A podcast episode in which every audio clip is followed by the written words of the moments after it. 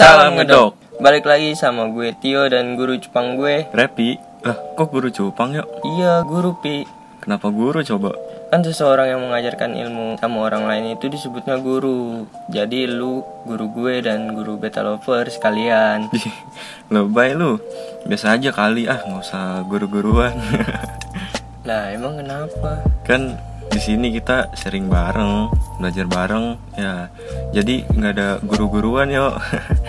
Lagi juga gue masih perlu banyak belajar sih. Hmm, gitu ya. Oke, ulang ya. Oke, beta lovers, balik lagi. Eh, set, set, dah, dah, dah, dah. Gak usah ribet lu, ntar lama lagi. Ya udahlah. Najong ngambek. Ye, lu yang ngambek. Podcast kemarin ngambek. oh mana? Kagak, Aku. kagak, bohong ya. Ngomong aku. Yaudah iyain aja biar cepet dah. Yaudah iya. Eh, by the way, eh, gimana kabar kalian nih Battle Lovers? Semoga baik-baik aja nih dan sehat selalu ya. Iya nih, semoga beta lovers sehat terus ya. Dan jangan lupa untuk terapin protokol kesehatan ya. Yoi, bener tuh. Jangan lupa nih eh, protokol kesehatannya ya Battle Lovers. Jangan lupa berdoa juga supaya pandemi COVID-19 ini segera selesai. Amin. Ya udah nih, menurut tuh kita mau bahas apa nih yuk? Apa ya, Pi? Eh, Oke, gimana kalau kita bahas pakan ikan cupang aja nih yuk? Bukannya lagi itu udah pernah dibahas ya, Pi? Hmm, iya sih, iya kita emang udah pernah ngebahas kalau nggak salah di episode tentang perawatan ikan cupang sehari-hari mungkin ya. Iya kayaknya. Nah, sekarang nih kita bakal bahas lebih dalam lagi nih Battle Lovers. Oke, Pi, bahas. Wait, sabar dong, buru-buru amat kayak rebutan nasi kotak. Iya, bisa aja lu. Apa? Kagak. Eh, nggak jelas lu. Udah lanjut dah.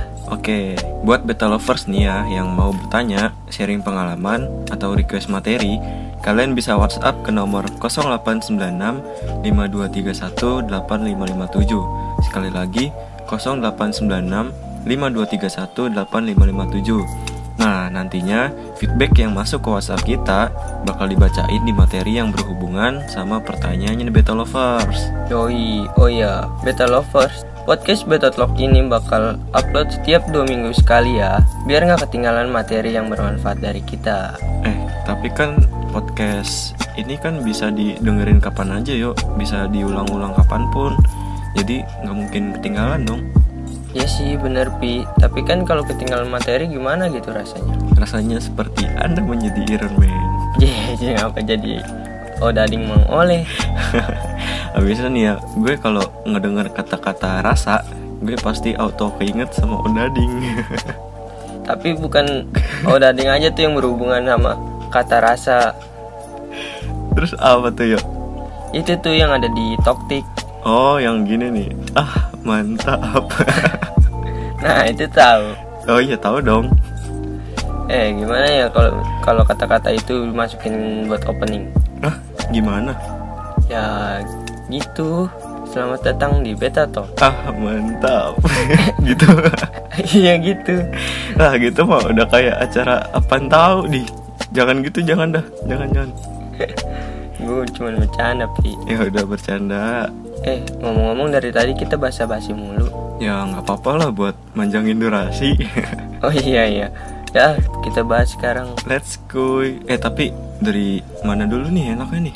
Setelah lu Pi mau bahas yang mana dulu? Oke dah. Gue eh, ngejelasin dari pakan hidup dulu kali ya. Oke beta lovers sekarang gue ngejelasin dari pakan hidup dulu nih. Yang pertama ada cacing darah nih beta lovers Bloodworm atau cacing yang memiliki warna merah menyala ini bisa dijadikan sebagai makanan ikan cupang nih beta lovers Cacing ini kaya akan gizi dan juga protein. Cacing darah ini adalah salah satu jenis pakan cupang yang dipercaya baik untuk menghasilkan warna yang indah pada cupang hias. Selain itu, cacing darah juga berfungsi mempercepat pertumbuhan pada ikan cupang nih beta lovers. Uh, beta lovers juga bisa uh, menemukan hewan ini di selokan uh, kolam alami ya kayak uh, genangan air gitu. Terus uh, waduk dan perairan dekat sawah-sawah nih beta lovers. Uh, kalau nggak ada beta lovers bisa pergi ke toko ikan untuk membeli cacing darah ini. Biasanya sih uh, dijual dalam keadaan beku ya. Ya harganya sih kisaran 7000 sampai 15.000 nih beta lovers. Ya sesuai kebutuhan juga sih. Kadang kalau pedagang cacing darah ini itu ngejual cacing darah dengan takaran e, bisa per gelas, per gayung atau semacamnya gitu. Nah terus yang di e, nomor 2 ada cacing sutra nih. Selain cacing darah, ada juga cacing sutra yang beta lovers bisa jadikan makanan ikan cupang. Cacing ini bisa ditemukan di perairan kotor seperti selokan, ya meskipun begitu uh, buat beta lovers yang nggak mau kotor-kotoran atau mencari cacing sutra bisa juga mendapatkannya di toko ikan setempat ya. Ya biasanya sih harganya 5000 sampai 10 ribuan. Sesuai kebutuhan juga sih maunya semana. Sama kayak tadi cacing sutra ini juga bisa dijual per gelas atau per gayung nih. Tapi jangan khawatir kalau butuhnya hanya sedikit. Bisa kok dibeli sedikit. Nah, terus uh, yang ketiga ada jentik nyamuk atau yang biasa disebut dengan encul beta lovers. Makanan ikan cupang yang paling umum diberikan adalah jentik nyamuk. Ya, walaupun jentik nyamuk bisa ya walaupun jentik nyamuk biasa dibasmi, ternyata pakan ikan ini kaya akan protein yang cocok dikonsumsi untuk cupang remaja nih beta lovers. Untuk mendapatkannya, beta lovers bisa mencari di selokan atau di waduk atau uh, empang nih biasanya nih.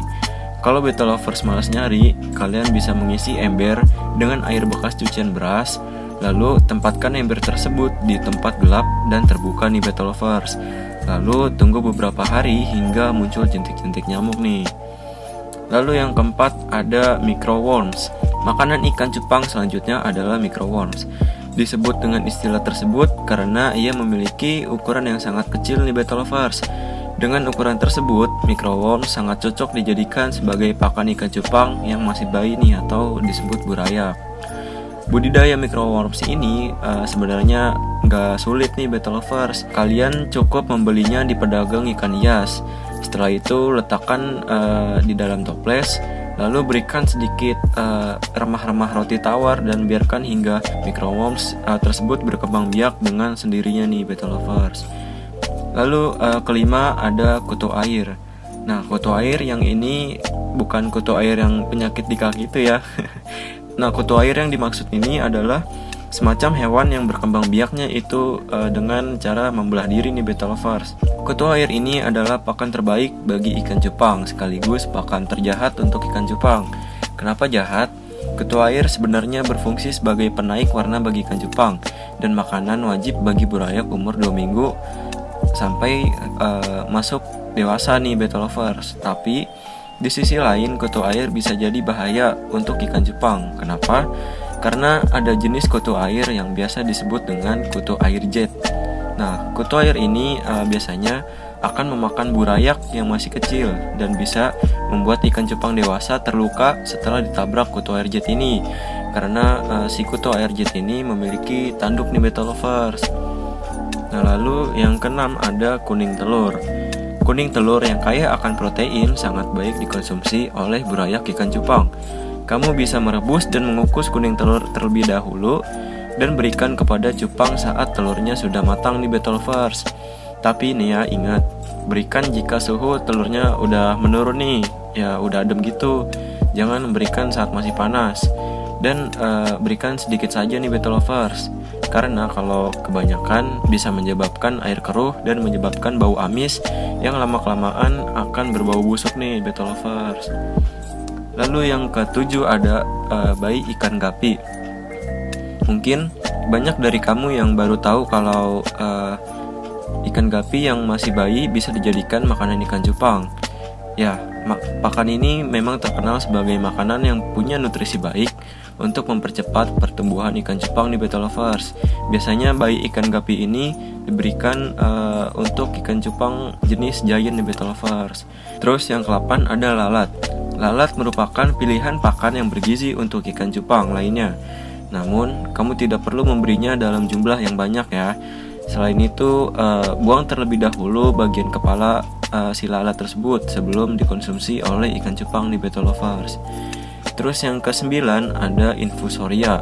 Infusoria adalah makhluk mikroorganisme yang hidup akibat fermentasi Nibetovars.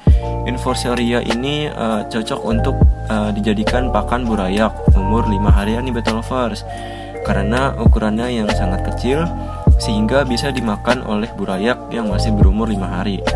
Cara mendapatkan infusoria ini adalah dengan cara merendam uh, sayur kol nih. Kalau bisa uh, rendam dengan air bekas ikan. Lalu setelah beberapa hari akan muncul hewan kecil yang tumbuh. Nah, itulah infusoria. Lalu uh, ke 10 ada Artemia nih Betelgeuse. Artemia juga termasuk ke hewan mikroorganisme, tetapi bedanya hewan ini mempunyai cangkang. Artemia bisa kalian beli di toko ikan, tetapi untuk menggunakan Artemia ini, beta lovers harus menetaskannya terlebih dahulu. Caranya adalah dengan menyiapkan alat-alat seperti aerator, selang infus, dan botol mineral. Oh ya, dan ada tutup khusus juga nih. Setelah menyiapkan alat-alatnya, kalian harus merakitnya. Selang infus yang tersambung dari aerator harus disambungkan ke penutup botol khusus nih botol lovers. Lalu botol mineral dibuang bagian bawahnya nih, dipotong gitu. Karena yang digunakan itu uh, cuma bagian corongnya aja sama badannya, jadi bawahnya nggak perlu, jadi dipotong. Kemudian uh, balik tuh botolnya botolnya bisa digantung atau uh, dikasih penyangga nih uh, ke tembok atau di mana gitu sesuai kondisi sama tempat kalian nih battle lovers. Setelah itu masukkan air ke dalam dan nyalakan aeratornya. Biarkan oksigen menyebar dulu pada airnya di battle lovers. Kemudian taruh artemianya sebanyak setengah sendok teh. Tunggu beberapa hari, kemudian artemia ini akan menetas. Cangkangnya akan ke bawah dan artemianya akan di permukaan air. Maka ambillah hanya di bagian permukaannya aja nih battle lovers. Terus yang ke-11 ada Dapnia magna. Dapnia magna ini uh, bisa dibilang makanan terenak nih bagi ikan cupang. Uh, karena Dapnia magna ini mempunyai nutrisi, protein, dan zat lainnya yang sangat bermanfaat bagi ikan cupang nih battle lovers. Salah satu fungsi Daphnia magna ini yang terkenal adalah fungsi menaikkan warna ikan cupang. Tetapi uh, pakan yang satu ini cukup sulit didapatkan dan harganya pun sedikit lebih mahal dibanding pakan hidupnya. Terus yang ke-12 ada daging udang. Daging udang juga bisa dijadikan sebagai pakan ikan cupang nih. Justru udang menjadi salah satu makanan mewah seperti Daphnia magna Daging udang ini uh, berfungsi sebagai penaik warna ikan cupang di battle lovers. Ikan cupang yang memakan daging udang ini biasanya akan terlihat lebih cerah dan uh, warnanya itu lebih mencolok nih. Uh, cara memberi pakannya adalah dengan cara memotong daging udang secara kecil-kecil agar muat dilahap oleh si ikan cupangnya di battle lovers.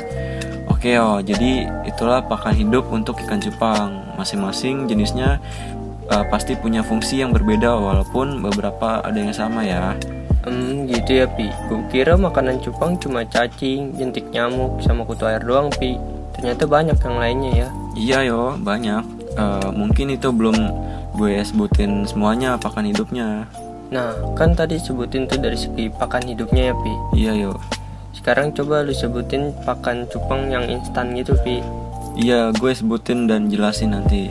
Oh iya, kan uh, sekarang masih masuk musim hujan gini ya pakan hidup tuh makin jarang ditemuin ya kayak kutu air jentik nyamuk segala macem karena kalau hujan gini pasti uh, dia tuh pada ke bawah arus air nih betul lovers nah gue saranin kalian itu uh, menjaga pakan cupang kalian. Maksudnya menjaga itu bukan uh, didikitin ngasih makannya biar tahan lama. Enggak enggak gitu. Tapi kalian bisa mengkultur atau membudidaya pakan cupang itu sendiri. Ya contohnya seperti ketua air yang bisa dibudidaya. Caranya sih banyak banget sih. Uh, nanti mungkin di kesempatan lain gue bakal bikin materi ternak uh, ketua air nih uh, caranya banyak dan berbeda juga bahannya karena menyesuaikan keadaan lingkungan tempat kalian tinggal juga nih Nah, terus kalau kalian gak bisa budidaya pakan hidup, Battle Lovers bisa menyetok berbagai macam pakan instan untuk cupang nih. Oke, gue jelasin ya satu persatu uh, pakan instan untuk ikan cupang. Yang pertama ada pelet udang. Pelet udang ini adalah pakan cupang instan yang paling sering kita jumpai di toko-toko ikan. Pelet ini bisa menjadi pakan alternatif di saat kalian susah mendapatkan pakan hidup nih Battle Lovers. Harga dari pelet udang ini juga beragam sesuai ukuran dan kualitasnya. Biasanya dibanderol dengan harga 3.000 sampai 20.000. Tetapi, jika ikan cupang kalian sebelumnya tidak terbiasa makan pelet, kalian bisa puasakan ikan kalian selama 2-3 hari dulu nih Battle Lovers. Lalu kalian coba berikan peletnya sebutir-sebutir dulu nih. Kalau ikan cupang mau dan lahap, baru teruskan ngasihnya nih. Oh ya, uh, kasihnya juga jangan terlalu banyak nih Battle Lovers. Uh, idealnya adalah memberi sekitar 5 butir sekali makan. Uh, kalau terlalu banyak, bisa membuat air cepat kotor dan bau. Usahakan memberikan pakan selingan agar cupang kalian tidak melemas nih Battle Lovers. Terus yang kedua ada baby shrimp. Pakan ikan yang satu ini hampir mirip seperti pelet udang, tetapi bentuk dan pengolahannya yang beda. Baby shrimp ini adalah pakan yang terbuat dari bibit udang shrimp, lalu diolah dan dijadikan makanan ikan cupang. Selain itu, alternatif pakan ikan cupang, baby shrimp ini sangat ampuh untuk mempercepat perubahan warna pada ikan cupang di Battle Lovers. Jadi, uh, buat kalian yang mau uh, naikin warna ikan cupang secara cepat, kalian bisa menggunakan baby shrimp ini. Terus yang ketiga, itu ada polaret. Polaret adalah pakan ikan cupang sejenis Artemia tetapi Polaret ini tidak perlu ditetaskan terlebih dahulu seperti Artemia di Battle Lovers. Seperti namanya, Polaret ini mempunyai warna merah, bentuknya semacam pelet yang halus nih. E, kalian bisa langsung memberi pakan ini ke ikan kesayangan kalian sebagai pakan alternatif. Biasanya Polaret ini digunakan untuk pakan alternatif burayak ikan cupang nih. Uh, nah yo, itu adalah macam-macam makanan instan buat cupang yang bisa jadi alternatif pengganti pakan hidup yang sekarang ini lagi susah ditemui nih. Oh iya, jangan mentang-mentang ada pakan instan, kalian jangan seterusnya ngasih pakan instan ke ikan cupang kalian ya. Uh, harus diselingin sama pakan hidup juga. Kalau bener-bener nggak ada pakan hidup sama sekali, baru deh kasih pakan instannya. Karena bagaimanapun pakan terbaik buat ikan cupang itu adalah pakan hidup yang alami. Oh, jadi nggak boleh keterusan gitu ya, Pi, ngasih ikan cupang pakai pakan instan begitu? Iya, yo. Kalau selagi ada pakan hidup, ya wajib dikasih ke ikannya. Ya, ibaratnya pakan instan itu hanya buat kondisi yang urgent. Kalau nggak ada apa-apa, baru deh dikasih pakan instan. Ibaratnya kita lagi di hutan nih, udah nggak ada yang bisa kita makan kayak ayam ataupun uh, apalah itu. Tapi di hutan cuma ada ular sama babi. Sorry nih ya. Nah kita kan diperbolehin makan tuh tapi dengan syarat urgent dan nggak ada makanan selain itu. Gitu yo. Oh iya iya paham. Emang kenapa sih pi pakan instan itu nggak boleh keseringan dikasih kan ada kandungan yang bermanfaat juga buat ikan cupang oke pertanyaan yang bagus yo Kenapa pakan instan gak boleh keseringan dikasih ke ikan cupang? Padahal banyak kandungan yang bermanfaat buat ikan cupang. Oke nih ya, ibaratnya, nih gue bandingin ya. Yang pertama sayuran, sama yang kedua mie instan yang terbuat dari sayuran. Nah, gue tanya, itu lebih bagus mana kata lu? Lebih bagus sayuran aslinya lah. Ya, kenapa tuh lebih bagus sayuran yang asli? Karena sayuran yang asli itu Sumber bahannya terus lebih kaya serat dibandingkan mie instan yang terbuat dari sayur, Pi. Nah, itu tahu. Ya, sama kayak pakan ikan cupang. Pastinya lebih bagus pakan hidup dibanding pakan instan. Terus juga ya, kalau ikan cupang kebanyakan makan pakan instan, ikan cupang itu jadi uh, kurang segar, jadi pemalas gitu ibaratnya. Ya, jadi kurang agresif yo. Kan kalau kita kasih pakan hidup kayak jentik nyamuk gitu kan dia pasti lebih aktif ya kayak ngejar-ngejar gitu ngejar-ngejar si jentiknya buat dimakan gitu yo. Hmm gitu ya pi. Oke dah gue sekarang paham. Kayak manusia ya ternyata. Kan kalau manusia kebanyakan makan mie instan itu bisa usus buntu ya pi. Nah gitu deh ibaratnya. Jadi sekali lagi nih ya buat battle lovers gue ingetin untuk tidak keseringan memberi pakan instan untuk ikan cupang selagi ada pakan hidup ya harus dikasih sama cupang kesayangan kita. Kalau nggak ada sama sekali baru deh dikasih pakan instannya. Pantesan ya? Pantesan apa yuk? Cupang gue di rumah kan gue kasih pelet yang gocengan ya.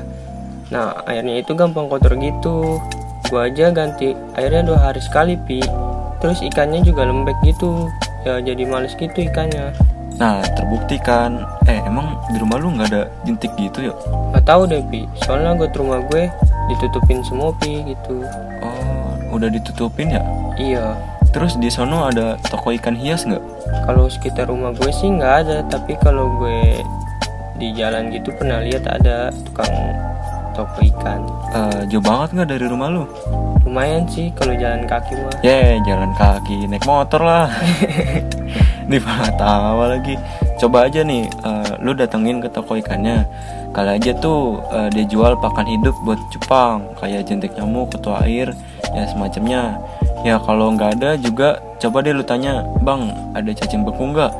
Kadang kalau toko ikan yang jual ikan cupang itu pasti ngejual makanan juga kok. Oke dan nanti gue datengin toko ikannya Terus gue tanya jual pakan hidup apa enggak Eh tapi kalau jentik nyamuk sama kutu air itu kan cepet habis ya Masa gue harus bolak-balik itu ke toko ikan Coba dah lu ngasih makannya pakai cacing beku aja. Kan eh, ada cacing beku yang agak murah tuh sekitar 7000 harganya. Eh, tapi yang itu kayaknya kurang bagus deh menur- menurut gue. Eh, karena dia tuh eh, jadi satu gitu tempatnya. Jadi kalau kita ngebuka bungkusnya, otomatis semua cacingnya itu terkontaminasi sama udara yang masuk. Jadi gampang busuk gitu. Eh, saran gue sih lu beli cacing beku yang bagus yang kayak tablet obat gitu tempatnya. Nah itu kan kalau dibuka eh, satu persatu gitu kayak per tablet gitu. Jadi nggak bikin semua cacingnya cepet busuk nih. Kalau udah ngasih makan ikan cupang lu buru-buru deh tuh lu masukin lagi ke freezer biar cacingnya eh, nggak mencair. Oh beda-beda ya cacing buku Oke nanti gue cari yang bagus biar tahan lama. Nah gitu. Eh tapi harganya berapa dah? Di kan tadi pas bahas materi udah gua kasih tahu yang bagus itu eh, sekitar 10 sampai 15 ribu ya.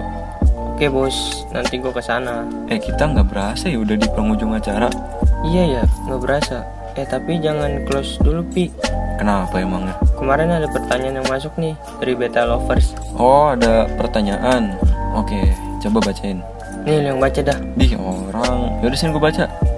Oke ada pertanyaan dari Harry di Jakarta nih. Katanya. Halo bang, saya mau nanya nih, kan saya pernah beli kutu air nih dari toko ikan.